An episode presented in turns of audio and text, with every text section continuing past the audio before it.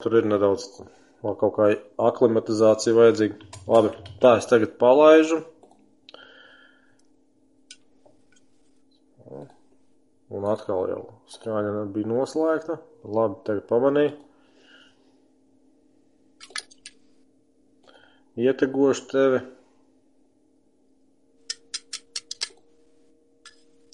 Tad, kad es ietegoju tev, ko es ietegoju tavu to privāto vai to lapu?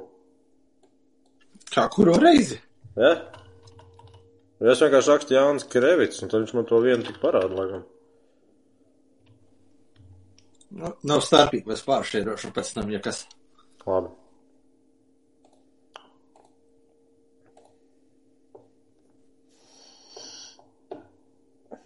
Mhm. Labi. Izskatās, ka viss ir. Tā. Labi, izskatās, ka jau viss ir. Tā, kas tad bija saskrējuši tur komentāros? Kancels tika, nu, bled kāds krevis par deputātu apsmieklis good luck. Nu, vecīt, visiem ir jāplēšās, jāplēšās. Viņš ir gatavs. Tā, Hugo Lasas, vai taisnība, ka, ka viņš knapi pabeidz palika. Atkal par tām izglītībām. Džeki, visi, kas komentāros grib rakstīt kaut ko par tām izglītībām, atmetiet. Noskatieties, es neatceros, pirmo vai otro, kad mēs, kad mēs bijām taisījuši to to mūsu pirmo vai otro epizodu. Kādā no viņiem ir? Tā, pubg.tihonja raksta, kāpēc jūs liekat latviešu sievietēm iet uz armiju. Mēs ar Krevicu neko neliekam. Meister Brūza, Toms Tauriņš labākais. Nezinu, kas ir Toms Tauriņš. Labi, tagad viss ir izskatās, ka viss ir nolasīti. Ok, nu, kas jauns? Stāsts. Kāpēc neesi Rīgā uz pozitīvus, bet domāju, tev satikt tur, zin? Ko es tur pazaudēju? Dīdžejot, protams, kādu citu tur varētu būt pazaudējuši. Neicināja neviens. Diemžēl. Kā tur vispār notiek? Tur uh, ar aģentiem? Jūs nesādos priekšā, nu, piemēram, tur tā viena, tas manīs ir tāda dziedātāja bū. Nē. Nu, Latvijā viņi, es nezinu, cik viņi zinām ir, bet tik pa laikam tik tā kā parādās. Un tā būt tur būs, bet kā tur tas no, notiek, ja tu, tu viņu nezini, tas skaidrs ir, ka nav jau tā, ka viņi tur visur būtu baigi populāri. Bet, nu, redz, viņi būs. Nu, Labi, tas tā. Šogad nē, nākamgad, lai būtu DJs John Krevits. es tev nevaru to apsolīt, ja tur kaut kādi menedžeri ar mani sazināsies. Tad jā, Es domāju, ka tur tu arī var pats izrādīt kaut kādu iniciatīvu, gan jau, ka viņus var ietegot kaut kādā tur savā klipiņā. gan jau. Mm, labi. Kas bija, kas bija tas, ko tu gribēji sākumā apspriest? Nu, tā kā tagad ir priekšvēlēšana laiks, nu, nebūtu slikti, ja mēs parunātu par to, nu, teiksim, kāpēc mēs, kāpēc balsot par tevi vai mani, kaut kā tādā grā. Nu, Kāpēc balsot? Redz, man personīgi ir tā bijis. Es nekad neesmu bijis piedalījies saimnes vēlēšanās, ne kā kandidāts, ne kā vēlētājs. Man šajās vēlēšanās vienkārši ir iespēja balsot par sevi vai par savējiem. Un eh, man tas, tā man tas pietiek. Man nav tādā ziņā jāredz, kas ir programmā ierakstīts, man tikpat labi arī nav jādzird, kas tur baigi katram individuāli ir padomā, jo 90% no tā, ko kāds tur individuāli grib, faktiski jau pēc tam, kad saiet kopā simts dažni dažādi cilvēki kopā, nu, maz, maz no tā var īstenot, jo katrs velk to deķu uz savu pusi.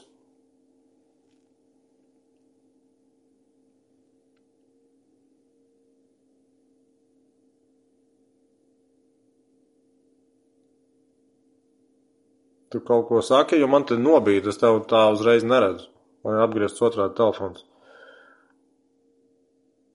Tā, es tevi nedzirdu.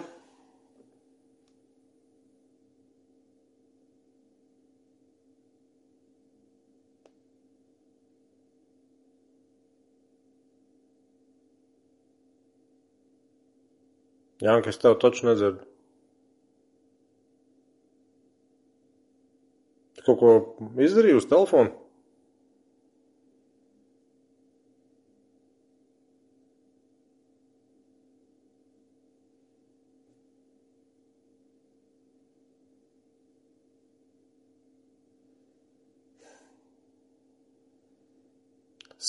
Tie kas, tie, kas skatās, tie dzird mani un Jāni, jo es Jāni nedzirdu.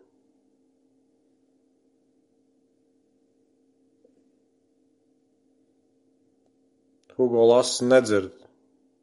Jā, ok, Hugo Lass raksta, mani dzird, tevi Jāni nedzird. Jāni, paskaties, vai tev nav kaut kur mikrofona iestatījumos kaut kas.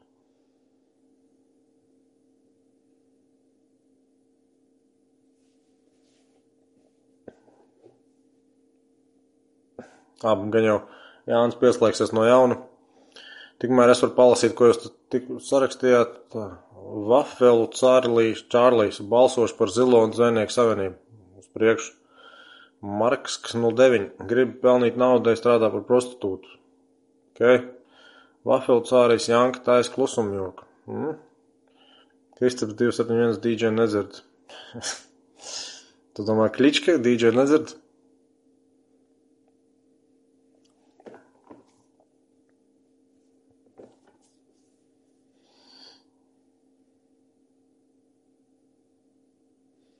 Jā, pagaid, man jāapgriež otrādi. Vai jau Janka tur kaut kur jau. Jā, kur ir. No, Kāda skaņā tagad ir? tagad ir, jā. Nu, nezinu, kas tur notika. Kremļa aģenta atkal uzdarbojās. Nu, nav nekāds brīnums. Nu, labi, tātad, kur palikām par to, kāpēc balsot? Godīgi sakot, man pie viens, nu, ja tā dziļi personīgi man jautā, man tur pie viens. Bet, jā, man interesētu vismaz, zin ko, lai cilvēki iet vispār balsot un balsot noteikti ne par koalīcijas partijām. Jā, tam es piekrītu. Es arī esmu tikai par to, jo, nu, šos te nekādīgi nedrīkst pieļaut, ka viņi atkal tiktu. Es ceru, ka cilvēki nebūs akli un, nu, pietiks viņiem prāta un pieņems to pareizo lēmumu un nebalsos par tām vecajām partijām, jo, ja paskatās, teiksim, to pašu, nu, kas ir Dombura raidījums, kas notiek Latvijā, tad vecās partijas, nu, tā, kā lai to, es negribu lamāties, bet, nu, tādu ūdeni, lai, nu, taisās tik balti un pūkaini, viņi tik nevainīgi tagad ir, it kā nekas nebūtu bijis.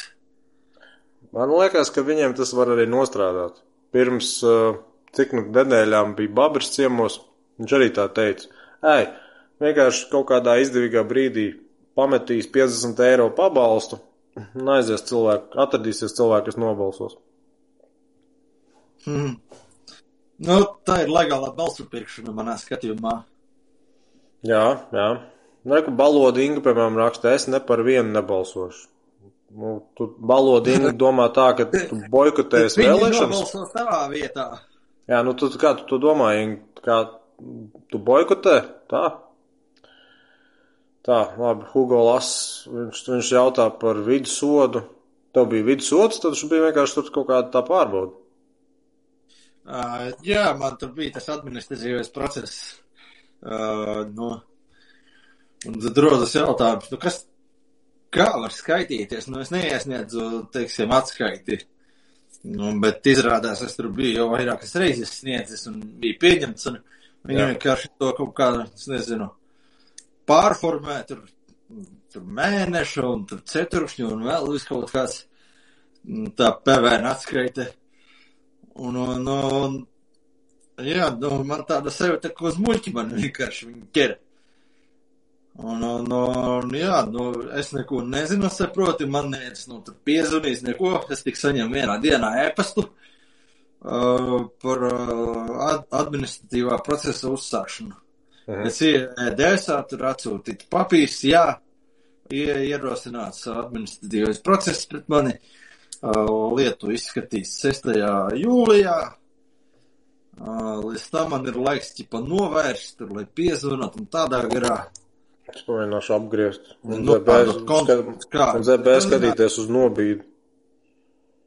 Es, protams, norādīju kontaktus, kā ar mani sazināties, ar mani neviens atkal nesazinājās. Nu, kaut kā tā. Jā. Nu, un tad ir beidzies un Es nebeidzies tas stāsts. vienkārši, kā, kā jau es teicu, tev, es iesniedzu, teiksim, to atskaiti. Es uzliku, ķipa, ka man ir darījums pašam ar sevi, un darījuma vērtība ir viens cents. Iesniedzu. Ko tas, viņu bet ko tas tev dod? Izpruka, teiksim, tās veikā savu, jo it kā es būtu novērsis pārkāpumu. Bet, lai gan es neskatu tur nekādu pārkāpumu. Nu labi, nu ja tev viss tur beidzies, tad tev kārtībā. Nu, protams, ka. Mhm. Bet, nu, jā, arī man uzliktu sodu, es tāpat nemaksātu, jo, nu, es uzskatu, ka es tur neesmu vainīgs. Viņiem, viņiem bija pienākums mani informēt. Uh, viņiem pirmkārt bija pienākums uzreiz, kā es reģistrēju uzņēmumu, informēt mani par to, kādas uh, ir manas saistības, teiksim, nu, kāda ir pienākumi pret valsts ieņēmumu dienestu man, kā uzņēmējiem. Kādi man nodokļi jāmaksā, ir kas man jādara. Iztukšot kabatas un nečīkstēt, jā, ļoti labi zini. To nu lai viņi aizmirst. Es uh, drīzāk vēlētos, ka viņi savas kabatas taisītu vaļā. Jo, tu redzi, būsi- paņemt no Tu tautas būsi ir- saimā jumtotājs. Ko tu saki? Tu saimā būsi jumtotājs. Kā to saprast jumtotājs? Nu, piesēks visas tādas schēmas, ieņem dienestā muitas policijā. Ieņem kā jau, tā? ie, ieņem dienests jau organizētai noziedzībai ir kumus. Nu, jā, viņi arī kontrabandu tirgo. Jā. Mēs tad, kad mēs ar tevi taisni, laikam, arī runājām par to gadījumu, ja? Nē, nē, nē, par to gadiem mēs nerunājām. Man liekas, Mēs mēs ar tevi sarakstījāmies. Es, es minēju to, ka Ā, jā, jā, jā. viss kontrabandu tirgo. Mhm. Nu jā. Labi, tur šita ten ā, balodīga atbildēja. Nekad neeju vēlēt. Nu, ok, bet tev, Inga, nešķiet, ka šajā situācijā būtu pietiekami labs pamats sākt? Vai vismaz vienreiz izdarīt izņēmumu no nekad neiešanas? Bet tie kretīni jau var atgriezties ar jaudu. Tur jau tā lieta.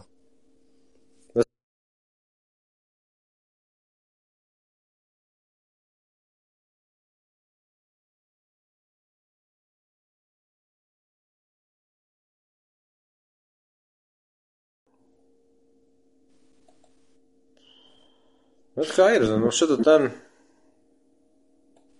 Nē, nu, Ko tu gribi no, no kā tas internets, tad labi, es pamēģināšu arī Wi-Fi ieslēgt, tad redzēsim. Kas būs, būs. Nu, lūk, tā. Kas man bišķi pazuda tie komentāri.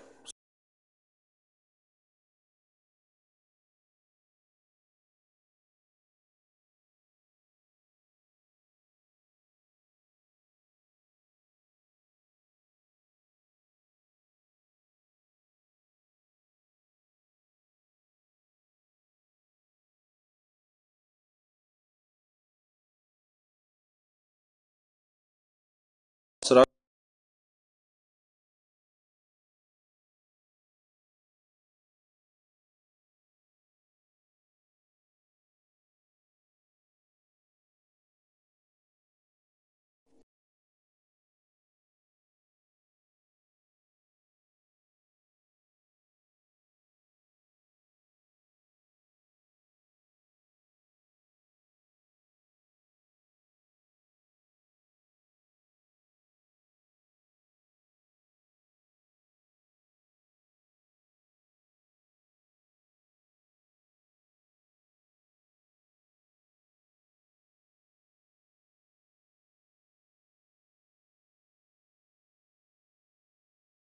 Wi-Fi.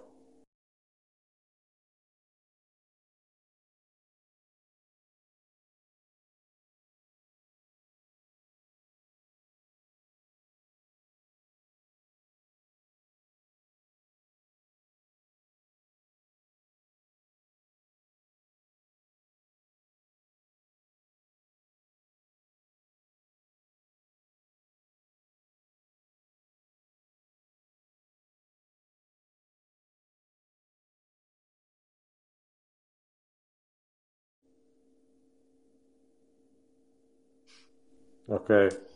Pieņemsim, ka tagad atkal ir. Uh. Sorry, es to pārtraucu. Uh, uh, kā, kā, kā tu domā, kāpēc katram un katrai politiskā partija ir vienīgā alternatīva šobrīd? Alternatīvas ir viss, kas nav koalīcijā, bet no katram katrai es teiktu, ka ir vismaz šī vēsture par tām īstajām vērtībām. Ir daudz, kas vienkārši uz vēlēšanām nodibinās vai kaut kādā veidā tur sagrupējās, bet, nu, tad, kad sākās pirmie lockdowni, tad Gobzams arī sāka dibināt vai to visu to procesu vismaz iesāk partijas dibināšanai, un mēs jau nākam no tiem, kas bija arī kopā ar, ar tiem pārējiem 900 vai cik tie cilvēki bija. Nu, tas bija tieši, lai iestātos pret to, nu, autoritārismu, kas tieši tajā brīdī pastāvēja. Tagad jau vairāk nekā gads ir pagājis. Un varbūt, mm -hmm. kāda, varbūt, kādam tas tā atmiņā nav palicis, ka tik traki, bet nu, man personīgi, un es zinu, ka tev un daudziem partijā tas nu, joprojām sēž kā olos un aknās. Šitas, šitas, šitas te nevar tikt piedots. Nevar gan.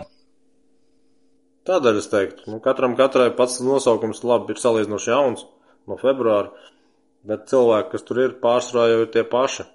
Vienīgais tas Ukrainas karš. Es pat to, pat to biju pārsteigts, ka tomēr bija atsevišķi cilvēki, kas izdomāja, ka nav vairs jēga vispār būt partijā, ka Ukrainas karš tagad bez mazu iedos tādu baigāko uzvaru strumpi koalīcijai, ka koalīcija tagad varēs atmazgāties. Es personīgi to tā neredzu. Es arī nē.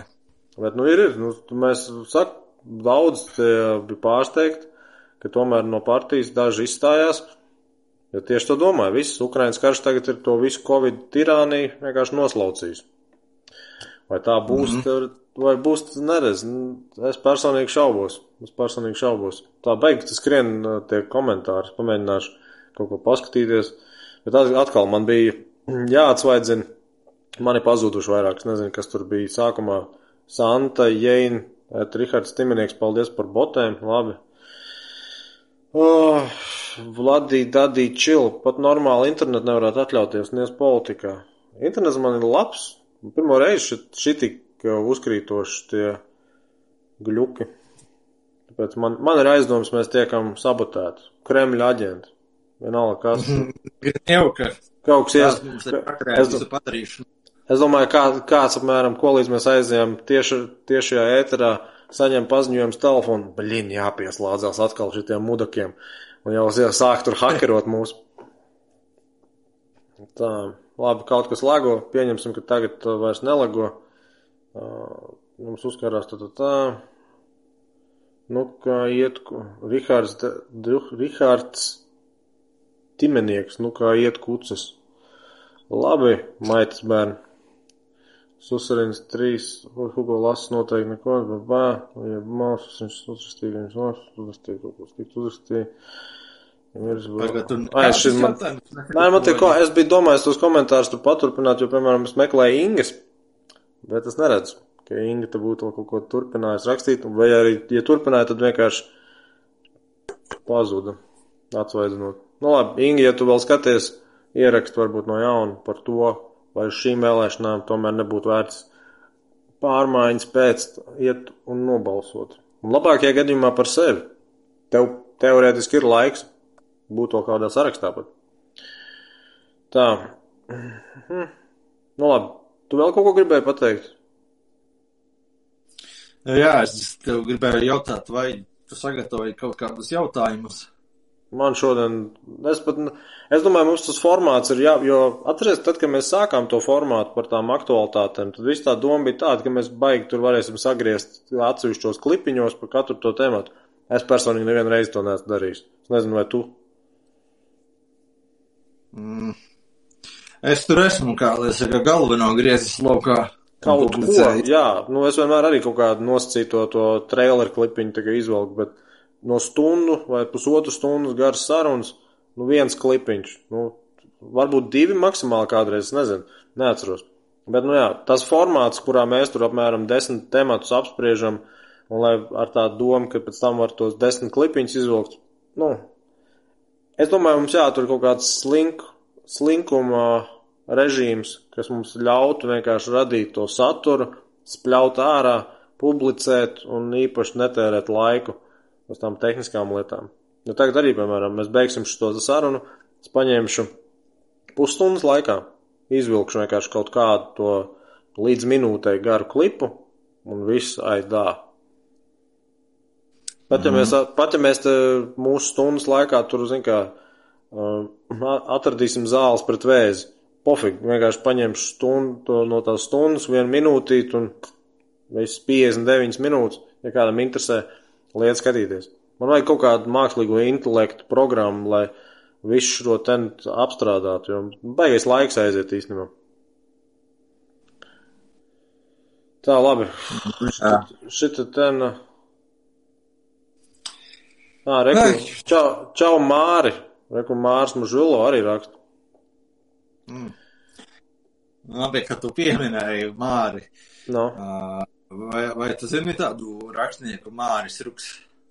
Jā, jā, es, ar, uh, es viņam biju pat prasījis, vai viņš varētu atnākt uz podkāstu. Tad viņš teica, ka jā, bet kaut kad vēlāk aizbraukšot uz ASV, un pēc tam es tur arī pa lielam, kā, pāris reizes ar viņu tur sarakstījos, tad viņam tur nesanāca. Līdz, man līdzīgi arī bija ar, kā viņam pareizais uzvārds bija, tas, kurš ar pudniku taisītos pirmdienas raidījums. Kramiņš, man liekas. Zini tādu? Nē. Nu, e, bija Edgars Kramiņš, laikam. Nē, kurā gadījumā pudnis. Zveja. Kas? Edgars Zveja. Nē, tas ir cits rādījums, tas bija smanu. Bet pudniku tu gan jau zini. Kas par pudniks?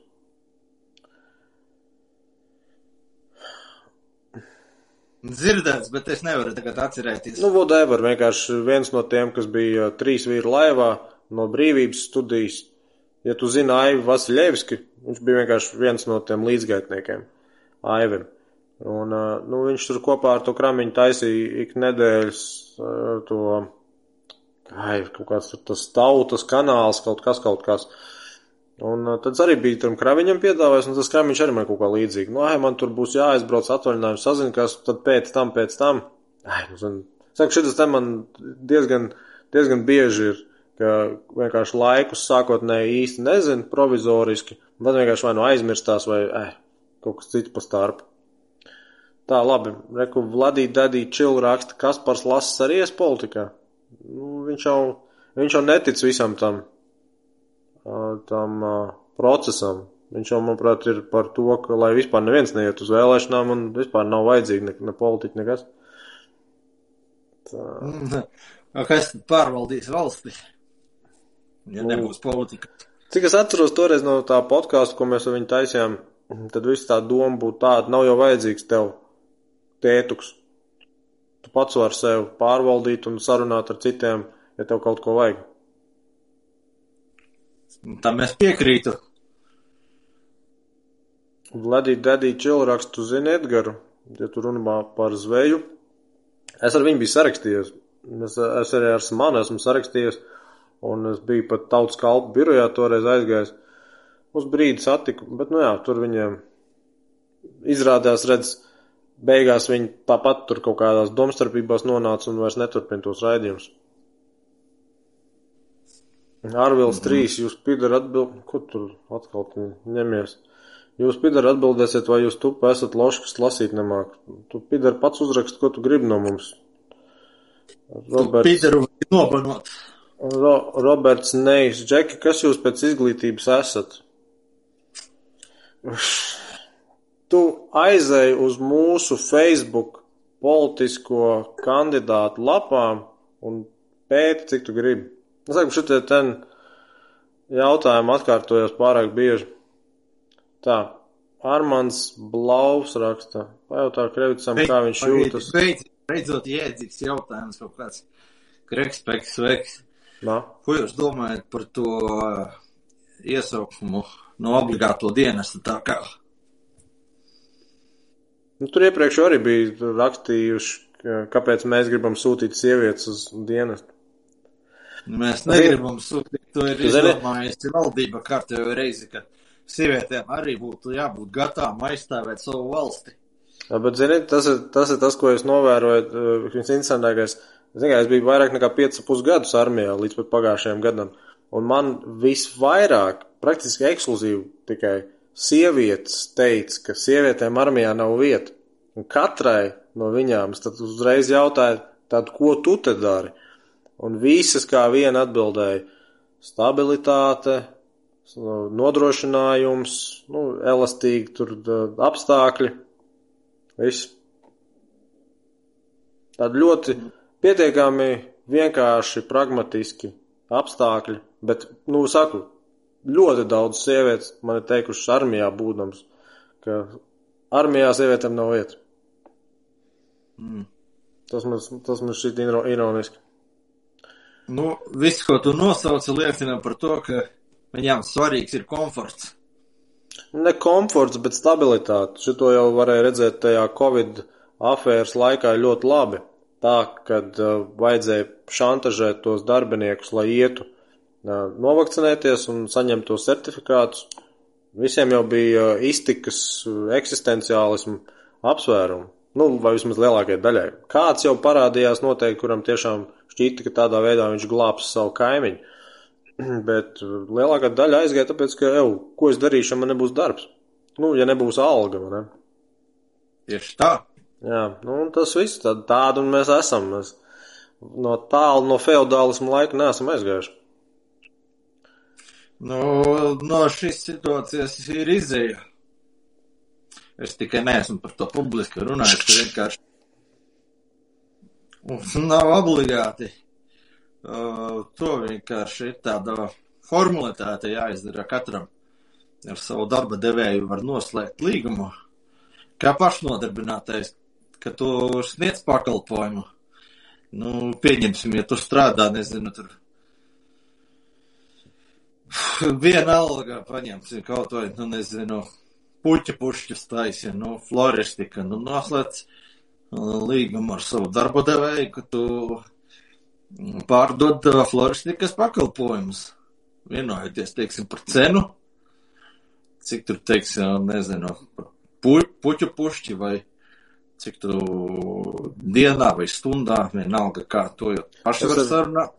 Jā, jā, bet tas atkal ir kaut kas, kas daudziem nepatiks, jo tomēr vajag to stabilitāti, ka tu esi aizsargāts kā darbinieks, tev būs atvaļinājums, tev būs viss kaut kas. Jā, tev nav atvaļinājuma, tu nevari slimoti, tev neviens nemaksās tur slimības lapas, nav nekādu bezdarbnieka, teiksim, pabalstu, nu vispār nekādu sociālo garantiju. Jā. Bet tādā ziņā, ka ienākums ir lielāks. Un, un pluss ir ļoti labs pluss ir tas, ka uh, tu pirms tērē un tikai tad maksā nodokļus. Nu, ne jau tā, ka tu tur aizēji uz bāru un visu nobuhā un nu, uzraksti, oj, nu, nulles, man nav naudas. Vienkārši no ar saimnieciskās darbības saistīti izdevumi, kas ir, teiksim, no nu, telpu uzkopšana, piemēram, tur kaut kādus līdzekļus nopirkt. Un, nezinu, nu, kaut kā tā, nu, tur jāskatās pēc jomas un situācijas, es tā nemāku pateikt, bet, nu, ar saimniecisko darbību saistītus izdevumus katrā ziņā.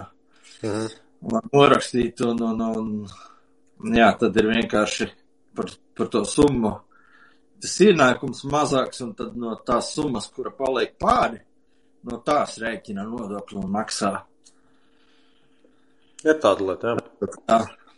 Roberts Nu, Neis tā raksta. visa putra ir labi zināma. Jā, jā. Roberts Neis raksta, kāds ir partijas nosaukums. Katram un katrai. Katram un katrai. Susuriņš trīs raksta, "A, kāpēc vīriešiem ir vieta armijā? Jautājumu zīme atsevišķi vēl. Tu gribi atbildēt uz to? Nē. Es sakot, arī nē. Nu, tās, es nezinu, vai tas jautājums domāts kā troļļot vai kā. Ja pastāv armija, tad parasti to grib komplektēt ar tiem, kas var izdarīt visas tās nepieciešamās darbības. Nu, stiept kaut ko smagu, skriet un tam līdzīgi prasa fizisks piepūles. Fizioloģiski vīrieši un sievietes nav vienādi. Baigais pārsteigums. Mhm. Un uh, skaidrs, skaidrs ir tas, ka īstā krīzes situācijā jebkuras rokas derēs, arī nepilngadīgo rokas derēs. Nu, tur, tad, kad mums ir miera laika, mēs tur varam baigi censties definēt visādas atlases prasības un ko tik ne. Būs ritīgākie podi, tu spēj turēt stroķi, notēmēt, der. Mm -hmm. Teici par to pašnodarbināto, ka tas ir tas, ko daudzi negrib darīt. Uh, nu, jā, it kā tur atbildība lielāka un tādā garā. Nu, tad ir izvēle, nu, vai nu tu esi pašnodarbināts, vai arī špricējies, lai sevi indi. Es izvēlētos otro variantu.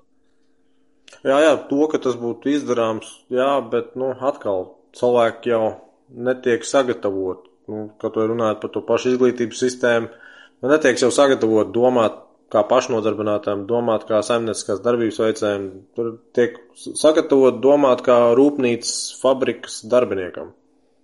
Kāds tev nu, jā, tur jau tā lieta, ka, ka tā ir tā lielākā problēma, ka uh, izglītības sistēma ir konveris, kurš ražo labus darbiniekus.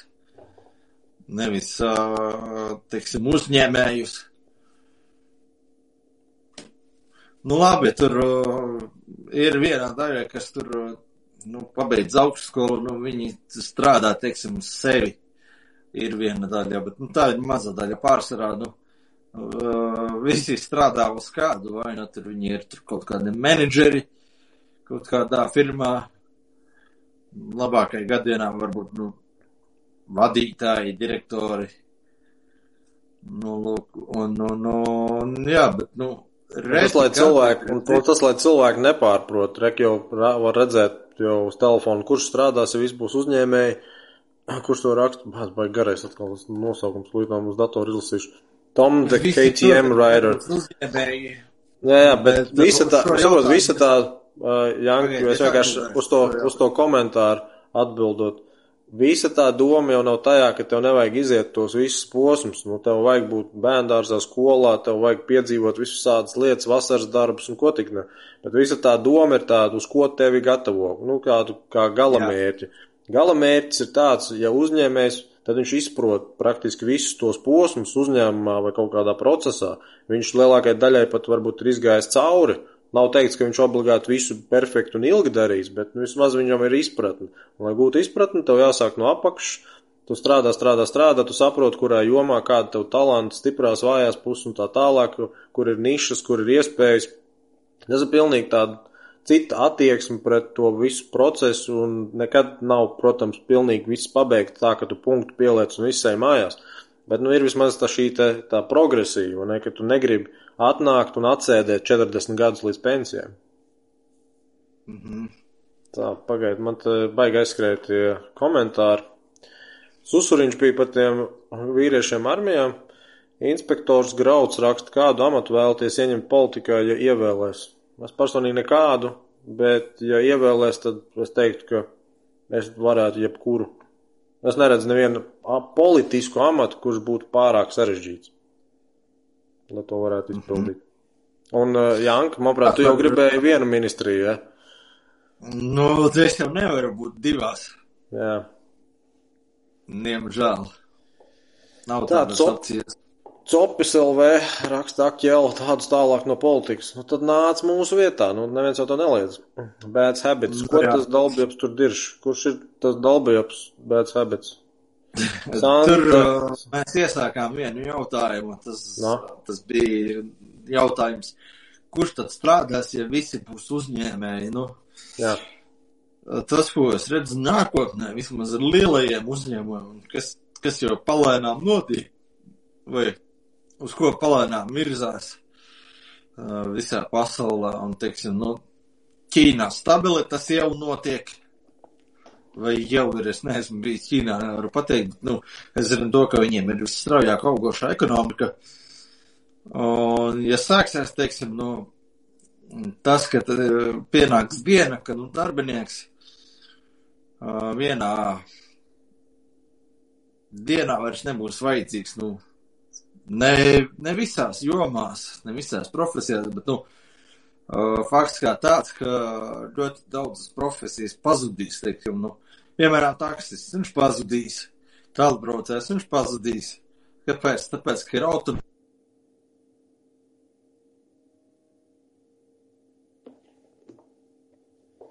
Mamās,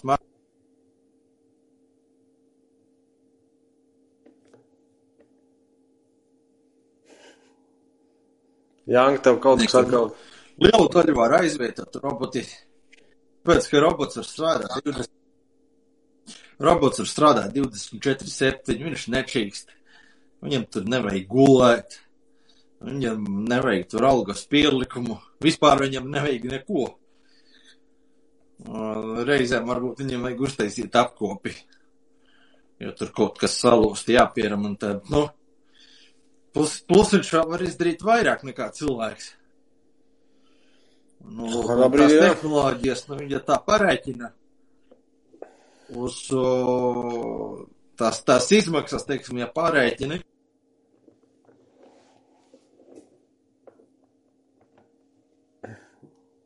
Jānka, man liekas, tev kaut kas ar internetu nav.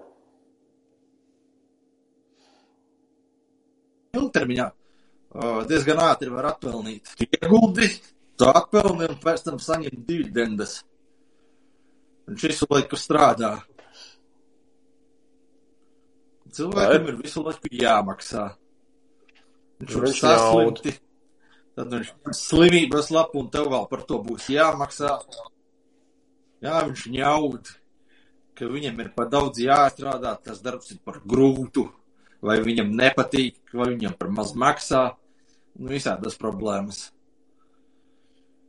Piekrīt, piekrīt. Kur mēs Tā kaut palikām? kā. Kur mēs palikām? So, mēģinu aizskrūlēt atpakaļ. Santa Jēna raksta mīlu Kristupu. Apsveicu Kristupu. Nauga viens vienkārši kaut ko rēc. Perka paske pilalla. Cerēju, ka viņš ir pazudis.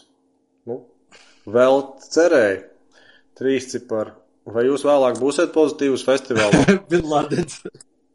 Es biju, es biju domājis aiziet, bet tad Nē, es sapratu šitādā laikā, bet tad šitādā laikā es, eh, nu nav, nav man tur tāda kaut kāda mākslinieka vai tāda kaut ko darīt, lai tur tiešām iet un vienkārši mirktu. Nauga viens raksta, nu, ja balso arī, nezinu par ko, bet lai būtu. Roberts Neis, bet partijas lapā nav rakstīts par biedru izglītībām. Kur var apskatīt, lai tev nav jāatkārtojas? Ja tu vēlies, tu vari aiziet Facebookā, facebook.com, šķērsvītra, Lauris Bots, laikam, vai Bots Lauris, nu viens no diviem. Nu, tu redzēsi. Hugo Lassis raksta, Kreivicam FB rakstīts, ka viņš ir Latvijas gāzes akcionārs. Ak, tu vatņiks, Janka. Šitāds te eh, aģents. Tā, nauga viens. Biju Raksta- katrā ziņā, es neesmu laikam noņēmis. Uh, jā, piederēja Latvijas gāzes akcijas, uh, bet tad, kad sākās tas Ukrainas karš, uh, tad viņās palēnām sāka kristies. Es pat teiktu diezgan straujām. Jā. Tad es vienā brīdī viņas notirgoju. Mhm. Nauga viens raksta, ja pastāv armija, tad man šķiet ir jāmauc, ko tur apiet. Laikam nesapratu līdz galam, vai nu ir jāmauc uz armiju vai jāmauc apiet armiju. Tā, Tom, te KTM Rider, un kurš strādās vispār uzņēmē, to mēs jau tur tad apstrādājām. Tom, de KTM Rider atkal raksta iedomājas runāt, ka ir slikta izglītības sistēma, bet tajā pašā laikā runāt par to, kā vakcīnas ir rinda. Vakcīnās ir rinda. Kreks, kreks, Šeit- kreks. Bet šeit uzreiz es tev, Tom, de Jā, KTM jā. Rider, mēs tev, mēs tev, ļoti, ļoti laba tēma. no, Uh, diemžēl roboti pagaidām pēc izdevuma iznāk daudz dārgāk nekā kārtīgs darbinieks. Redziet, atkal tā, tā ir tā šaurā domāšana, es teiktu. Cilvēks domā uz šodienu. Saproti, uzņēmējs, jebkurš uzņēmējs domā ilgtermiņā. Nu, es vismaz tā domāju. Varbūt ir kāds, kas nedomā ilgtermiņā, domā tikai uz šodienu. Uh, bet, nu, jā, uz šodienu varbūt darbinieks sanāk lētāk, bet te jau iet runā par ilgtermiņu. Ilgtermiņā sanāk izdevīgāk. Sapratu, tu tu vienreiz X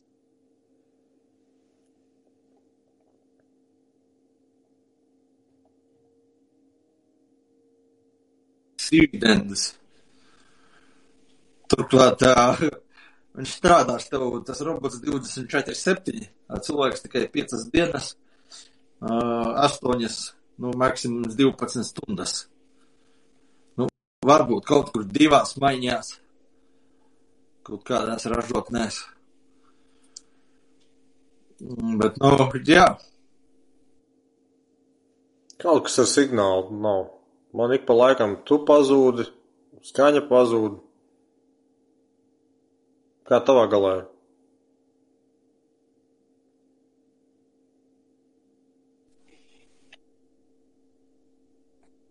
Nesapratu, baigi ātri norunāji. Tev normāli ir ar signālu. Tu mani dzirdi, redzi, normāli. Man ik pa laikam te pārtrūkumi. Jā, dzirdu, redzu labi. Nu, labi, labi. Tātad tālāk. Kas tad bija Tom Dekeriem Raider, tātad par to, par to vakcīnās rinde. Vismaz mūsu partijā galīgi nav runa par kaut kādām indēm, bet runa ir par tiesībām. 30 gadus audzināt sabiedrību domādam, ka jums ir pamātiesības un pēc tam pilnīgi maldināt par brīvprātīgu ir vienkārši noziedzība. Perka Peska Pilala raksta, kādas ir Džona Krēvits stiprās puses. Viņam seksīgas pēdas ir. Agnis raksta, pilnīgi pareizi pateikts. Labi, tas laikam par tavu to monologu. Regal Life 42 ierēts. Arvturs raksta, viņš runā faktus, tas laikam arī par tavu monologu. Nav viens kaut ko ierēts, nav viens labs humors uz piekdienu. Jā, pa labi. Tā, tam tikai tiem Raider un tie roboti maksā lielu naudu. Ko, ko?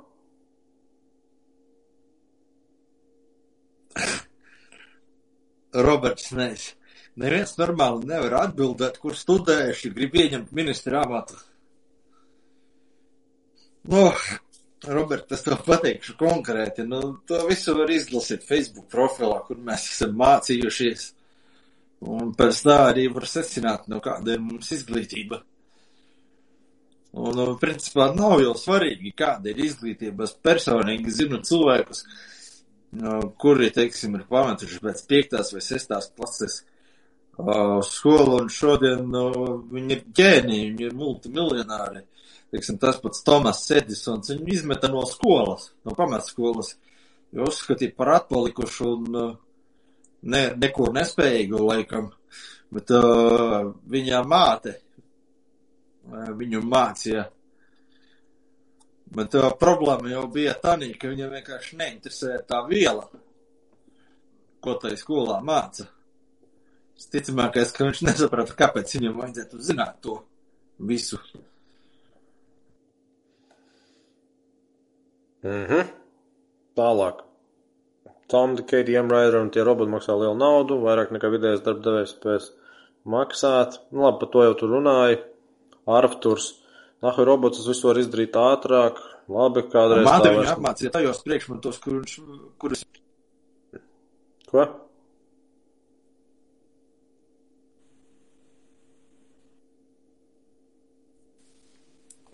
Brīžiem tevi nevar dzirdēt. Tad, jā, jā, tas zvana pa virsu. Jā, jā, es to saku, žin, tas signāls ir diezgan drūms. Nezinu, kas tam noticis.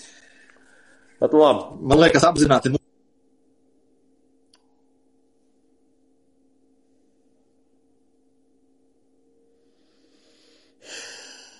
apzināta sabotāža.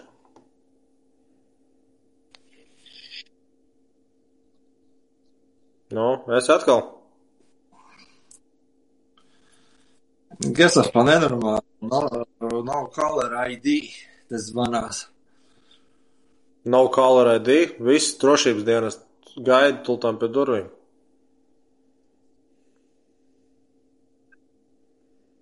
Tā. Noteikti tā, nu viņi zina, kur es dzīvoju. Ā, un atceries, mums pagājušajā reizē, laikam, arī bija šis pats, kā ka mums kaut kāda, iepadreses atradīs, vai? ka, ka kaut kādā, nu, apmēram, nu, 5 līdz 10 sekundžu tāda pauze ir, ka mēs kaut ko pasakām un ka otrs vispār dzird. Agrāk tā nebija.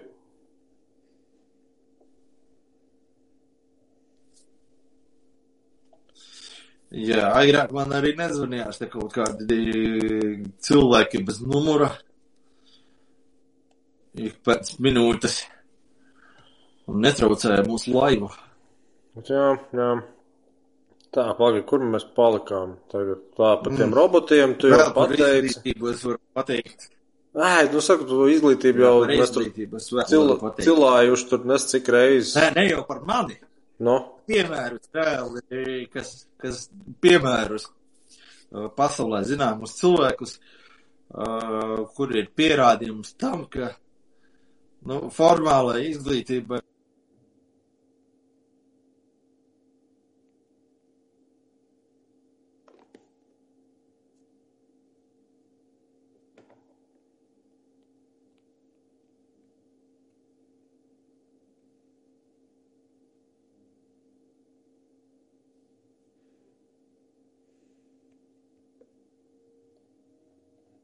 cilvēku uzrakstiet, vai jūs dzirdat, Jāni?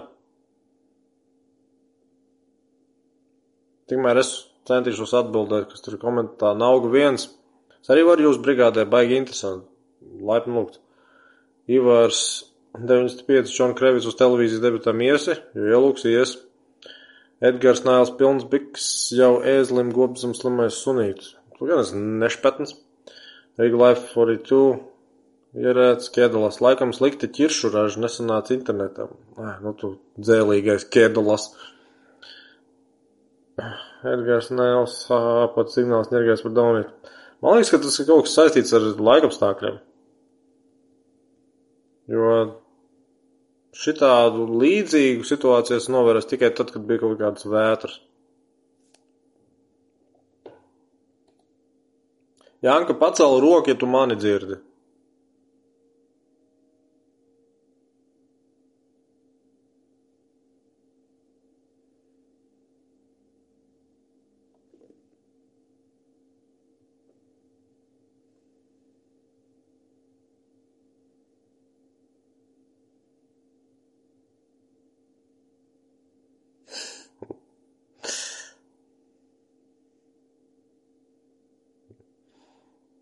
Labi, varbūt, ka viņš vēl vienreiz pieslēgsies, ja nē, es pamēģināšu vienkārši nolasīt tos, kas te vēl sarakstījuši.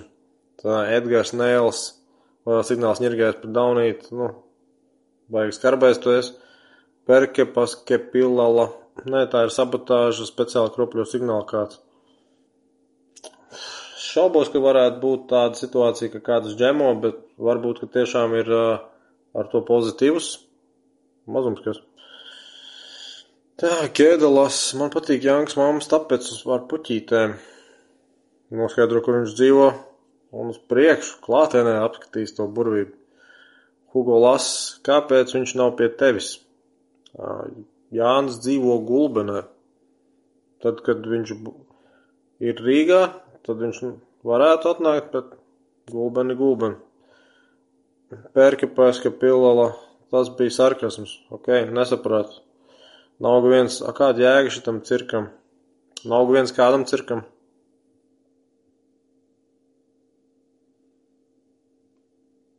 Labi, paskatīšos, vai vēl tur bija kaut kas sarakstīts. Riga Life 42, viņš tika sarakstā.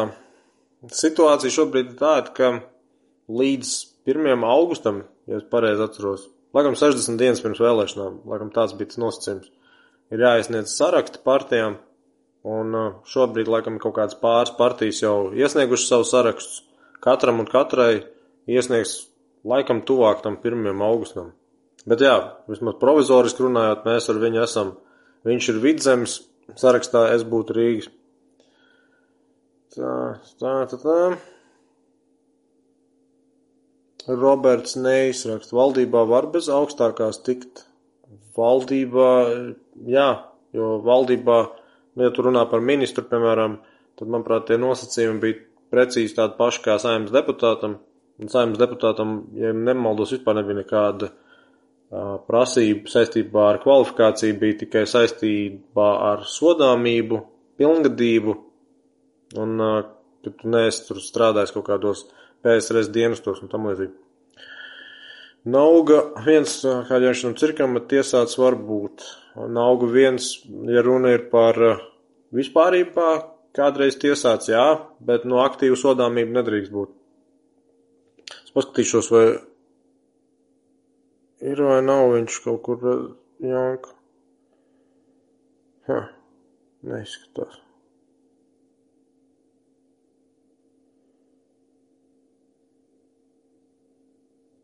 No, neredz viņu. Tā, labi. Edgars Nails raksta. Ja viņš tiks vidzemē valdībā, tad vidzemē ir konkrēts bizzets. Nu, tu gan pārspīlē. Nedomā, ka viens cilvēks valdībā vai viens cilvēks saimā kaut ko var izteikt. Piedomām, tev varbūt, tev jau varētu noderēt reflektēt, kādēļ tu gribi viņā saskatīt vairāk ļauna nekā laba. Jo, nu, nav tā, ka viņš kaut kādas aplamības runātu. Viņš var būt vienkārši kaut kādos jautājumos tāpat kā cits cilvēks būtu spiests vienkārši uzzināt, meklēt vēl kaut kādus lietpratējus, bet tu, manuprāt, pārāk projicē tur kaut ko. Hugo Lasis, viņam ir tetovējums, vai tad var ar tetovējumiem? Joks. Paldies, ka iekavās ierakstīt. Roberts ne, Neis, tas liekas kosmos, ka var maukt vadīt valsts ar pamatskolas diplomu. Tev jāskatās tas no tiem, kas to izstrādāja. Nu, oriģināli pirmā saima, tie, kas bija sapulcē, nu, satversmes sapulcē, viņi jau varēja izdomāt visu kaut kāds brīnums. Tam man Jānis šobrīd zvana, bet tad man pārtrūks tas. Pagaidām, lai viņš vienkārši slēdzas klāt. Miers. Tā, kurš palika. Tātad tie, kas bija oriģinālie satversmes tēvi un tam līdzīgi, viņi jau varēja izstrādāt visu kaut kādas jēlības, bet, nu, to nav izdarījuši un maksimāli ir nodrošinājuši visiem iespējas. Tu jau vari būt gudrs un neizglītots, tā ir no problēma. Tā, perke paske pilala. Es tā joprojām tās visas zilbas nespēju ātri izlasīt. Tad vidzemē būs tikai robotu rūpnīcās. Hm. Ivars, bet starp citu vidzemē šobrīd laikam ir lielākā industrializācija visā Latvijā, jo vidzemē ir pārsteidzoši daudz ražošana. Un vispār jau daudzas jomas tur pār, ir interesanti attīstījušās, un tur tā tik daudz, ka tur pat dzīvības fonds daudz, daudzās vietās pietrūkst. Ivars 95 raksta, maz iespēja, ka jūsu partija tiks pāri 5%. Tu zini, kuram tas īpaši skrobī? Jo pa lielam visiem, vienalga, kur koalīcija vai nekoalīcija, visiem būtu vajadzīgi 51 balss, lai vispār kaut ko varētu izdarīt no tā, ko grib izdarīt. 5% ir uh, nieks, pat ja viņi pārsniegtu, 10% būtu nieks, 15% būtu nieks. Pirms uh, pēdējām vēlēšanām KPV laikam aptaujās un statistikās bija ja ne viena no pēdējiem, bet nu nebija nekādas īpašās spožās prognozes par viņiem, cik es atceros. Un dabūja otru, nu, laikam, trešo, trešo labāko rezultātu. Bet nu arī ar to neko nevarēja iesākt. 16 vietas nav nekas. Un tad cilvēki domā, ka tas ir kaut kādā mērā atspēlējies ar kaut kādu kaimiņu rīcību. 16 vietas nav nekas. Tev vajag vismaz, vismaz 40 vienā, vienam sarakstam, lai reāli tev būtu ar ko svirot. Perkepaske pilala. Kā tu domā, tādu tik garu vārdu? Un kāda bija jēga no KPV? Ar to tu man neprasi. Ja tu skaties uz tiem iniciāļiem, kam pieder valsts, nu, visu laikam retorika bija par to, ka valsts ir nozakta, visa vara pieder kaut kādiem uzurpētājiem. Nu, būsim godīgi, pēc trim gadiem ar šito režīmu īsti nevar iebilst. Džon Krevits būs lauž tos procentus uztais tādus, kādus vajag varē. Ok, ok, Jāni, bet tad tu vēl mēģinās pieslēgties. Nauga viens, nu jā, man ir kaut jāizvēlas balsot par Jāni, nepaņem kā pilsoni. Viens arī nauga viens nesaprot tavu sintakstu tur. Ja man ir kaut kas jāizvēlas balsot par Jāni, nu nepaņem kā, nu nepaņem kā pilsoni. Es Jāni sapratu, bet es nesaprotu to, kur kaut kur tur kaut kāds komats prasās, vai vēl vismaz kaut kas. Tā, pērka paskapilala un jūsu retorika, mūsu retorika. Pēc, labi, es vēl nevaru runāt visas partijas vārdā, nē, es jau valde. Bet eh, tas, ko es pie dibināšanas redzēju, tas, ko es pie augusta, 4. augusta, nu pagājušā gada 4. augusta, 18. augusta protesta rododendrā, ko redzēju, ko tagad redzu, tas ir vienkārši novērst iespēju, ka tas varētu atkārtoties, kas notika pēdējos trīs gadus. Novērst iespēju. Vienalga, vai tas ir killswitch kaut kādiem ministriem vai citādi. Nu, jā, Anka, esi atpakaļ. Esmu atpakaļ, man beidzot zīties. Okay. Tas uh, nav color ID. Mhm. Uh -huh. Labi, tā. Jūs esat Babā, Hugo Lasis vienojies tev klāt, labi, viņš ir pievienojies tam, Dikēri Emra ir pagi, tad kāpēc viņš iet uz valdību, ja procentus kruķī? To es tagad nesapratu. Kurš kruķī kaut kādus procentus? Ne jau es viņus kruķīju, bet uh, ir kaut kāda, nu, tipa statistika, kas, kas tos reitingus veido. Un saprotiet, tos reitingus uztaisa tādus, kādus vajag varai. Respektīvi, vara pasaka, nu, vienotība man... līderos, jā, jā. Nu, 20%, un mums tur, teiksim, 3% katram un katrai partijai. Šis man patīk, ka tur daudz cilvēku tām SKDS aptaujām vispār pievērš uzmanību. Pirmkārt, tas ir viens kantors, otrkārt, viņiem respondenti nav tā, ka katru reizi no nulles sameklēti. Tie respondenti pa lielam ir vienu tie paši. Nu, iedomājies, tu pirms mēneša pajautāji tai tantiņai, vai viņai patīk kariņš, viņa pateiks jā, nu, tu pēc mēneša vai diviem pajautās viņai, viņa to atbildēs praktiski to pašu. Nu, tas mm -hmm. ir. Um, Tev ir jāizvēlās salīdzinoši neitrāli objektīvi, bet tur tas nav iespējams. Es domāju, es neesmu vienīgais, kurš ir arī kādreiz bijis iesaistīts SKDS gan aptaujas organizēšanā, no tāda cilvēka aptaujāšanā, gan arī pats kā respondents. Tas viss ir tādas, tādas fikcijas tur ir. Tas ir, nezinu, šausminoši, ka vispār kāds pasūta to. Nu, reāli ir kaut kāda, nezinu, organizācija, kas maksā par to jo tur tos datus nu, izmantot tur nezinu, kur var. Tā. Ivars 95. Vienotība par to. Hmm? Vienotība par to maksā. Jā, Ivars 95 raksta gobzem retorika. Nu labi, bet gobzem retorika ir arī mūsu visu aptuvenā retorika. Nu, grozis, ka grib. Gobzems nevienu brīdi nav prasījis obligātās covid vakcīnas, nav prasījis šantažēt nu, simtiem tūkstošu cilvēkus, likt maskas tur, kur ir to neiedzīgi darīt, uh, ierobežot kaut kādas uzņēmē darbības iespējas. Neko tādu nav darījis. Saku, ir, šis ir tas fantastiskais laiks, tu varēji nedarīt neko, un tu būtu labāk rīkojies nekā kā rīkojās koalīcija. Un ja kāds tam netic, Zviedrija visu laiku bija aptuveni stundas lidojuma attālumā. Vienmēr bija iespējams paskatīties, un nevajag, nevajag tam melst, ka redz, viņiem tur bija daudz lielāka aktivitāte cilvēkiem iet uz vakcinēties, muļķības. Tajā brīdī, kad vispār vakcīnas vēl nebija, tad tie nekrita panikā, citi krita, mēs visādas ielības iesākām, tie tur palika mierīgi, tie, kas gribēja, tie aizgāja, bet man liekas, ka beigās, kad salīdzināja tos procentus, viņiem bija vairāk procentuāli aizgājuši, bet nebija tā, ka tur, zin, bez maz vai divreiz, trīsreiz. Tā Hugo Lasis Krevicam ir pazīstams Ruslans Staķis. Tu Nē. domā Ruslans Staķis vai Straķis? Man liekas, ka Straķis bija. Bet man šis telefonā. Telegram. Manuprāt, Ruslans Straķis bija viens keks, kurš telegramā, un uh, viņam tiktu kā laikam, ja es nemaldos, ir uh, korupcijas novēršanas fonds, nu, tas lietotāju vārds. Un viņš stāsta par to, kā visi Latvijā, kas ir daudz maz kaut kādās ietekmīgās pozīcijās, ir laikam pārsvarā VDK aģenti. Nu, vai uzpirkti, vienalga kā, bet, nu, ka viņi nerīkojās valsts interesēs, tāpēc, ka viņi rīkojās pārsvarā VDK interesēs, bet, nu, daļai laikam tad arī ir kaut kādas konflikta situācijas ar citu dienestu aģentiem Latvijā. Mm -hmm. Bet, manuprāt, viņam uzvārds nebija Staķis, jo Staķis ir Rīgas mērs. Manuprāt, viņam ir straķis, bet nu, to katram, kuram interesē, iespēja pagūglēt. Tom de Katie Emrider Zviedrija tikai pēc tam atzina, ka kļūdījušies.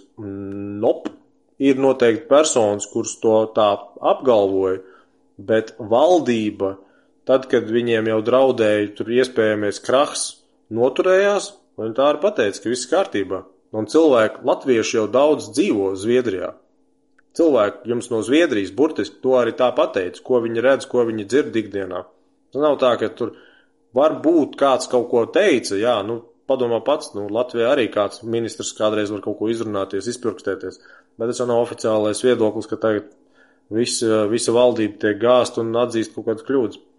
Hugo Lasses raksta, jā, straķis, nu jā, tam Keirijam Raidar, jā, gan piekrīt labi. Ok. Vakcīnas nekad nav bijušas obligātas, bet ok. Auri, Nu, kas, kas jums tur Rīgā, es zinu, bija plūdi, viss jau nosusinājās. Tu zini, es pats pat nemanīju toreiz. Es nebiju, ne, es biju tajā dienā ārā, bet es biju pirms lietus. Pēc lietus es tikai pats redzēju Facebookā tur cilvēki pie, kur tur Pērnavas ielas vai kur bija nofilmējuši. Nu, labi, nu tas tāds. nu, Pie kaut kādām straujām, lielām lietusgāzēm tā var gadīties. Nekas jau īpašs nav. Vasarā, es domāju, ir ok. no, notekūdeņu sistēma nespēja paņemt pretī tādu ap- apjomu. Nu, jā, jā, nu tur tā caurplūda nav tik Nu, jā, liela. es pats tajā dienā arī biju Rīgā pēc desmitiem. Jā. Un, un, un ap 11. es aizbraucu projām. Un, jā, labs laiks bija spīdē. Saulīt nekas neliecināja par to. Un Tagad es vakarā skatos, plūdi un visi staķā stabiņi pa virsu peld. Mhm. Jā. Nu, lūk, labi, par tām vakcīnām mēs tur izrunājam. Es tik nezinu, Tom de Katie Emrider, neskapēc raksta vakcīnas nekad nav bijušas obligāts. Viņas nav, viņas nav bijušas brīvprātīgas, līdz ar to izdara secinājumu par to, kas ir vai nav obligāts. Nav jau obligāti, apmēram tā kā Osipau toreiz teica, ne? nav jau obligāti jāiet uz teātru, apmēram nav obligāti jāiet uz darbu. Nav obligāti, nu, protams, nav obligāti jāēd. Nav obligāti jāmaksā rēķini. Viņš nav obligāti. Tā ir, šī ir, šī ir tā, Jā. nezinu, kognitīvā disonance, kas sabiedrībā tik viegli ir izplatām, ka ir bailes. Jā. Nu, lūk, Laura, izstāstiet, nu, tu kā jurists, Nu, nu, tu noteikti zināsi labāk. nu, nu. Kas reāli ir jāņem vērā? Kas ir reālais likums Latvijā, pēc kā cilvēks var vadīties? Vai tā ir satversme vai ministru kabineta noteikumi? Jā, nu, tas bija tas, par ko arī ar Straumītu un Lasi mēs daļai runājām. Nu, ir tā. Tad, kad oriģināli satversmes sapulce izstrādāja satversmi, tad laikam, vismaz, protams, nebija tā, ka visiem vienprātīgi bija, bet laikam, ka vairums bija domājuši, ka visas galvenās lietas tikai un vienīgi saima parlaments risinās. Un, uh, ja būs nepieciešams, tad ar apstiprinājumu kaut ko varēs arī kaut kādu noteikumu līmenī regulēt. Jo bija, skamēr, kamēr pirms sanāca pirmā saima, bija pieņemti, ja nemaldos, kaut kādi tur bez mazai vairāki desmiti likumi un vairāki desmiti noteikumi ar likuma spēku. Nu, tas ir tādi, kas vienkārši tika apstiprināti pēc tam pašā tajā parlamentā, satversmes sapulcs. Un, uh, nu, pēc tam, kad jau pirmā saima sanāca, Tad es tev nevaru pateikt, es neesmu to pētījis, vai tas jau notika tik ātri, ka pie pirmās saimnes, bet es tev varu pateikt to, ka uz šo brīdi koncepts par uh, deleģēto likumdošanu ir nostiprināts tik tālu, ka tiek atzīts, ka saima, parlaments drīkst pateikt, piemēram, likumā šo jautājumu vai kaut kādus tur nosacījumus, vai kaut kādas detaļas, vai kaut kādu kārtību noteiks ministru kabinets, piemēram, vai noteiks pašvaldības savos saistošajos noteikumos. Un tad tas, un vai arī, piemēram, Finanšu un Kapitāla tirgus komisija vai Latvijas banka. Un tad tajā brīdī, kad likumā tas tā ir ierakstīts, tad tas ir skaitās deleģējums, un tad, kad tie, kuriem tas deleģējums tiek dots, ir izstrādājuši to normatīvu, tad viņš skaitās deleģētais ārējais normatīvais akts. Un tas ir tad, kad būtu, ja, ja piemēram būtu kaut kāds strīds, un būtu tagad jāizvērtē, vai piemēram, kaut kas tur notika uz likuma pamata, tad atbilde būtu jā, tāpēc, ka bija likums, tas deva pilnvarojumu noteiktajai institūcijai, un tā institūcija tad it kā izpildīja to likumā definēto uzdevumu. Tas ir tas koncepts. To sauc, mm -hmm. ar, to sauc arī jurisprudencē par būtiskuma teoriju, ar tādu domu, ka visas būtiskās lietas likumdevējs vismaz kaut nedaudz ir apsvērs. Tātad eh, neviena iestāde nerīkojās uz savu galvu. Pirmais ir likumdevējs, saima parlaments pasaka, piemēram, jā, man baigi svarīgi liekas, ka šitādam ten kaut kādam jautājumam jābūt kaut nedaudz tur risinātam kaut kādā noteiktā veidā. Un tad, ja viņš tajā likumā pasaka, ka kaut kādu tur iestādi izdos detalizētāku kārtību vai vēl kaut ko, un tad tas skaitās vienkārši deleģētā likumdošana, bet tiek pieņemts, ka likumdevējs ir lēmis. Nu, satvērsme ir ievērota, tāpēc, ka likumdevējs jau bija pats pirmais, kurš par to jautājumu kaut cik lēma.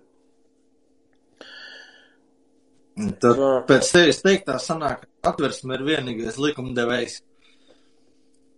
Nu, likumdevējs ir gan tauta, gan parlaments, bet likumdošanas procesā ārējos normatīvos aktus izdod arī pašvaldības, ministra kabinets, un arī pilnvarotās iestādes. Parasti tās ir Finanšu kapitāla tirgus komisija un Latvijas banka.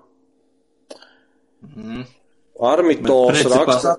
Jā, satversmē vajadzētu būt tam, kas stāv pāri visam tam, ko tu minēji. Armitos raksta, ko tur lej, tu saproti, ko runā. Vecīt, tic man, es saprotu, ko es runāju. Bet, nu, runājot par to satversmu saku, šo to es redzēju gan pie Laša, gan pie Straumīša. Viņiem ir, nu, var jau saprast, viņiem ir vēlme to ļoti visu konservatīvi skatīties, un es domāju, ka tā tas būtu pareizāk.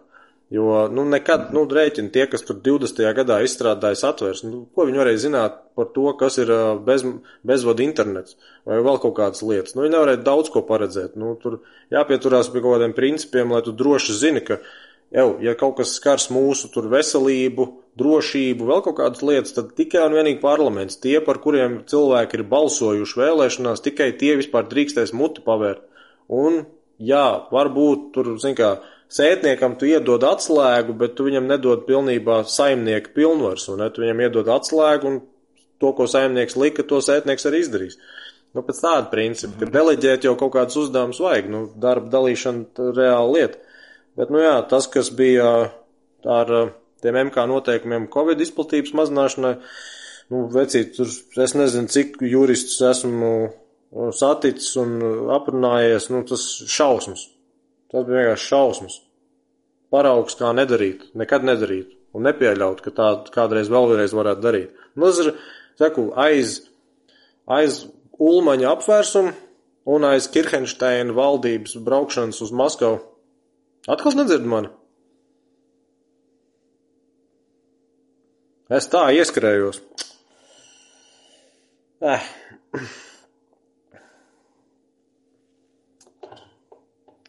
Tā.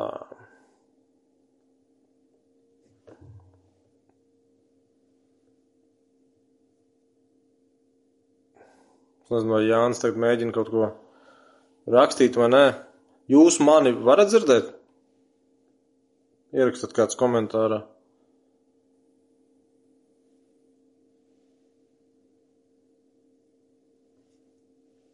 Ok, Hugo Loss, paldies. Labi, tad kamēr, kamēr Jānka skatās, kas viņam tur par tehniskām problēmām, tad, uh, kur paliku, ba, ba, ba, ba, zemes zult, raksta B, X, viņš vīriņš 70% izteikto konstrukciju nevar noprocesēt.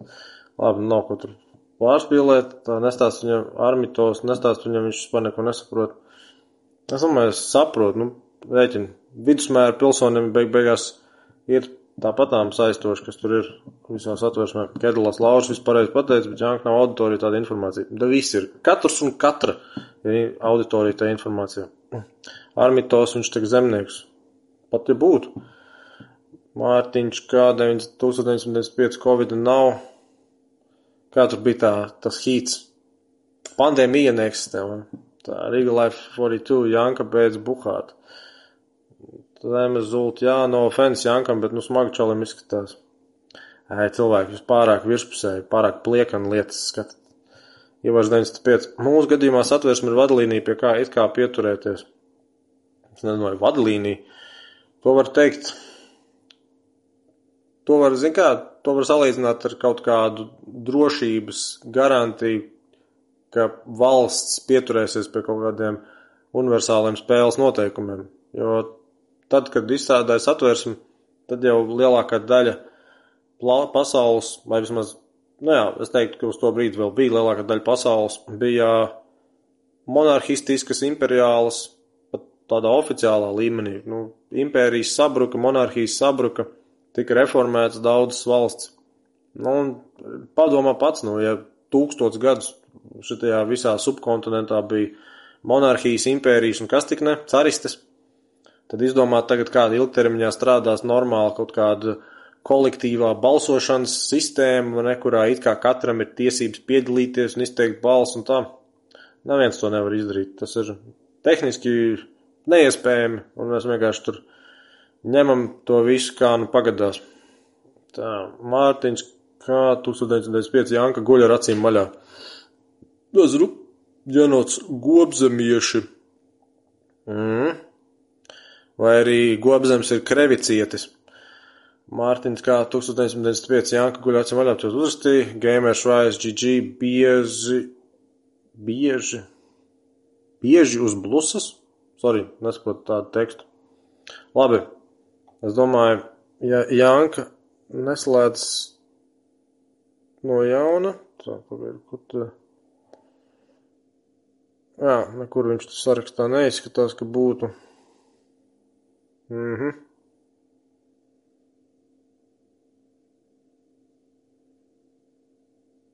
Tā paskatīsimies, viņš ir. Ū, tagad mēs pat.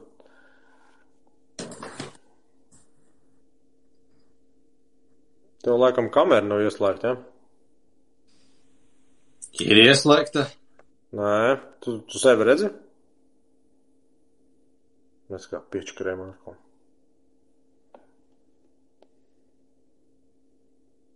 Pamēģināšu vēl vienreiz. Mhm.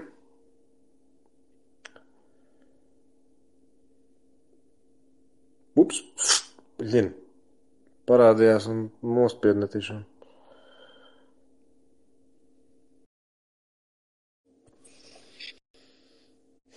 Nu, Nu, atkal tur zvanījās tas pats, kas parasti. nu kas Es mīļākais? nezinu, kas, kas aiz tā visa stāv, bet, nu, katrā ziņā uh, viņš ir informēts Nu, uh, par to, ka mums notiek šāds tad laivs. Un viņš apzināti ar savu zvanīšanos cenšas mūs patraucēt. Un labi, bet kāda problēma? Tu vienkārši uzliec man, ā, nu es nezinu, ja tu uzliksi airplane mode, vai tad tev arī TikToks apstāsies? To es nezinu. Vispār varētu būt. Uh, jā, Tad, tad internetu atslēdz, jā. Nu labi. jo saprot, ja man nav Wi-Fi, es izmantoju mobilos datus tikai. Mhm, mhm. Kēdelas raksta, tas ir Jāzeps. Diez vai. Hugo Lasas raksta, ko Krevits sola saviem sekotājiem. Vienīgais, ko šobrīd varu solīt, tas, ja man ievēlēs saimā, to, ka es kalpošu tikai un vienīgi tautas interesēs. Un to, ka es darīšu visu iespējamo, lai realizētu savas idejas. Un manas idejas jums jau ir zināmas. Vismaz uh, to, kādā jomā viņas ir. To, ko es gribu mainīt. Kaut vai tāpat izglītība, ekonomika, teiksim un tā tālāk. Bet uh, darbu saraksts jau ir garām, garš, uh, kā es te uh, intervijā man bija, nu, atsakot, uh, par mani ir vietējā laikrakstā dzirkstele raksts. Nu, protams, ne par manu vienīgo, tur mēs četri gabali esam, laikam, vai pieci pat uh, aptaujāti. Un, un, un, jā, kā jau es teicu, darāmo darbu saraksts ir garš. Uh, bet manas prioritātes saimā būs uh, izglītība un ekonomika. Manējā būs, Jāsaka, tikai, tas- manējā būs tikai un vienīgi zālīta. Zālīta. Nu tas vispār saproti, ko tas var dot valstī, saproti, ko tas var dot tautai. Kā tu Mil, miljārdus. Miljārdus. tautai? Miljardus? Jā, Tirgojot zālīti, jap. ķipa nodokļos. Nodokļos un vēl pievienotajā vērtībā ar ieguldījumiem un visu pārējo. Jā, turisms. Un kāpēc, nu, ķipa, nu, atļauts tirgot zālieti, tad jau arī atļauts uh, audzēt viņu. Nu, atceries, ķipa, turisti brauks tagad skatīties no visas pasaules zālītes laukus Latvijā. Nu, tagad jau var redzēt, nav jau problēma. Piemēram, zemgalē ik pa laikam ir kaņepļu lauki. Nu, protams, parastā sējas kaņepļa, bet nu, tāpat viņa izskatās diezgan identiski. Viņa nav jau, nav jau nekāda satīva baigākā. Viss tur ir Nu, indīgi, jā, nu, viņi hibrīdi. saprot, es saprotu, ka viņi izmanto kā mēslojumu. Viņu izmanto, nu, saprot, visu to, kas vien aug no tās pašas kaņepju sēklas, var izmantot kaut kur. Tur vispār, laikam, bez atkritumu kultūra augsts sanāk. Atkal tev zvana. Labi, Lauri. Nu, es nezinu, vairāk it kā jautājumu nav. Žēl, ka tu nebija sagatavojis jautājumus. Tā labi, tāpatām pusotru stundu gandrīz norunājām. Nu, jā, no jau arī Mēs jau, mēs jau redz, pēc idejas izrunājām tādas divas aktualitātes - gatavošanās uz vēlēšanām un par to obligāto dienestu. Nu, tāds arī bija, jo rēķini tagad ir atvaļinājuma laiks. Nav jau tā, ka ir tik daudz lietas. Ā, nu pozitīvus mēs arī pieminējām. -hmm. Mēs, tur, mēs jau, zinām, mēs jau pro, mēs jau improvizējot visu to laižam. Mm -hmm. Labi, Jā, bet man, man teiks, ir tas iepriekšējais formāts. Uh, nu, ka mēs šeit nākam ar konkrētiem jautājumiem. Tas man personīgi labāk patika. Nu, bet tad ir, saku, jābūt ir pēc tam arī kaut kādam tur tam rediģēšanas procesam, lai pēc tam to izmantot, jo to saturu, toreiz mēs to formātu izvēlējāmies, lai varētu pēc tam maksimāli izmantot to saturu vairāk kārtīgi. Bet, ja mēs to nedaram, nu, tad saku, tur jau liela loma nav tad. Nav loma, piemēram, tam, ka ir, piemēram, pusotru pu- stundu podkāstu ieraksts, ja, kurā mēs apspriežam desmit tematus. Bet it nekur tas nav atsevišķi mazām, nu, redzams. Cilvēkam ir jāsāk skatīties no sākuma, un tad jāsako līdzi apmēram. Jo ir, uh, Amerikā, piemēram, ir podkāsts, tāds Lex Friedman, viņš tur vispār, zin kā dara, viņam, piemēram, 3-4 stundu ieraksts, un viņš ir sadalījis YouTube. Es zinu, ka tur bija kaut kāda vieta, bet es nekad neesmu pats mēģinājis. Pašā YouTube tu vari sadalīt pa laika sprīžiem, kurš temats tiek apspriests. Un tad, kad tu ieej YouTube, tad tu vienkārši redzi jau uz tās laika līnijas. Ā, līdz šejienei tur ir kaut kāda ievads, šeit ir kaut kāda, tur zina, reku, tur apspriež hobijus vai ne, nu, pa tematiem. Bet tas ir pirmkārt tikai YouTube, un otrkārt nu, tas prasa sasodīt daudz uh, laika. Un saka, mums vajag atrast, mums ar tevi vajag atrast tā, ka mēs varam novāvaļot un pie, piecās, desmit minūtēs jau kaut kā tas saturs jau tur pa visām platformām, viss sadalījies. Nu, ka mēs varam pievērsties vairāk tikai un vienīgi tai drazai, ko mēs runājam, nevis tam, kā mēs tur pēc tam apstrādājam ne, un sadalām. Jo tas, tas process, nu, saku, tagad pēc šī ieraksta man aizņems aptuveni pusstundu, lai izvilktu kaut kādu līdz minūtei klipiņu. Vajadzētu, lai būtu piecās minūtēs, nu, maksimāli. Nu jā. Kad tu atkal būsi Rīgā? Skaidrs, kad es būšu Rīgā, es būšu nākamā svētdiena Rīgā. Mhm. Ā, nu labi, tu jau tagad Rīgā esi tikai, lai uzstātos, un ne? Palielam, jā. Mhm. Vai arī kaut kādās darīšanās, kā piemēram tā bija šī te par, partijas sapulce no kandidātiem vidzemes reģionam. Jā. Man toreiz tā feini sanāca, es saplānoju, ka no trešdienā sapulce, ceturtdien. Man bija radio bārā jānospēlē. Kas bija pēc tam? Ah, tā bija piekdiena. Piekdienā man bija paļauniekos jānospēlē, un tad es braucu uz mājām, gulbeni. Izgulējos, un tad vakarā man bija gulbenē jāspēlē. Bet tu to izbaudi? Nu, loģiski, tas ir atkal atkarīgs no vietas. Un cik daudz cilvēku ir. Ja nav cilvēku, protams, ka nu, tur nekāds kaifs nav no tā. Bet ir daudz cilvēku, protams. Tur ir cita štela pavisam. Jo reāli visas brīvdienas ir vienkārši vienā skriešanā un pēc tam normāls nogrums, ne? Jā, nu, protams, ka Naktī spēlēt. ir vajadzīga, teiksim, lai ieietu atkal ikdienas režīmā, kas ir diezgan pagrūti. Nu, tāds kā, nu, bišķiņa apdolbījies liecies vēl pirmdienas dienā. Jā. Nu, Pēc tam ar otrdienu jau viss ir normāli. Hugo Lass raksta par to, ko iepriekš runājām, vajag atzīmēt uz lapas ierakst labākos momentus. Ja kāds to ir gatavs darīt, lūdzu, es tikai par un pateikšu paldies, bet mēs ar Jānku esam normāls liņķi. Jā, es, es īstenībā, man vieglāk ir ierunāt kaut ko, nu, teiksim, nu, minūti vai divas garu, Mhm. vienalga, nekā šādu te podkastu stundu vai pusotru garu, un pēc tam viņu vienkārši graizīt.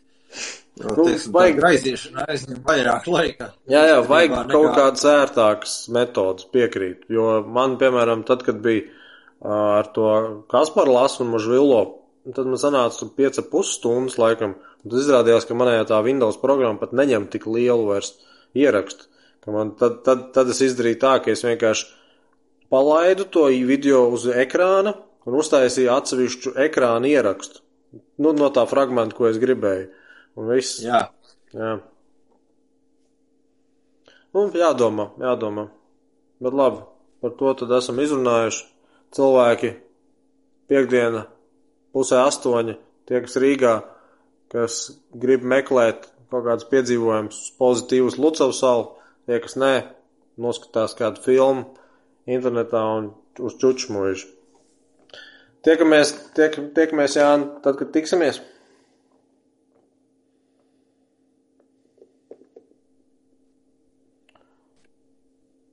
Atkal tur kaut kāda aiztur. Jā, tu dzirdi? un tāpēc, ka man zvanīja, atkal tā, tas nav Caller ID. Atkal tas Jāzeps. Labi. Man nav ne jausmas, kurš tas ir. Bet tu kāds nopietni mums cenšas patraucēt. Nu, Un es pat nezinu, kā var tikt pie tādas simkartes, kur tev nav numura, ka tev nenorāda numuru. man šķiet, ja tu noslēdz, ja tu noslēdz ar operatoru līgumu, ka tur bija iespēja par papildu piemaksu kaut ko tādu dabūt. Manuprāt, tas bija pat atsevišķs servis, tā numuru slēpšana. Mm. Labi. Viss izrunāts. Kaut kad atkal tiksimies. Un tad jau tur. Jā, davai. Čau. čau. Visiem!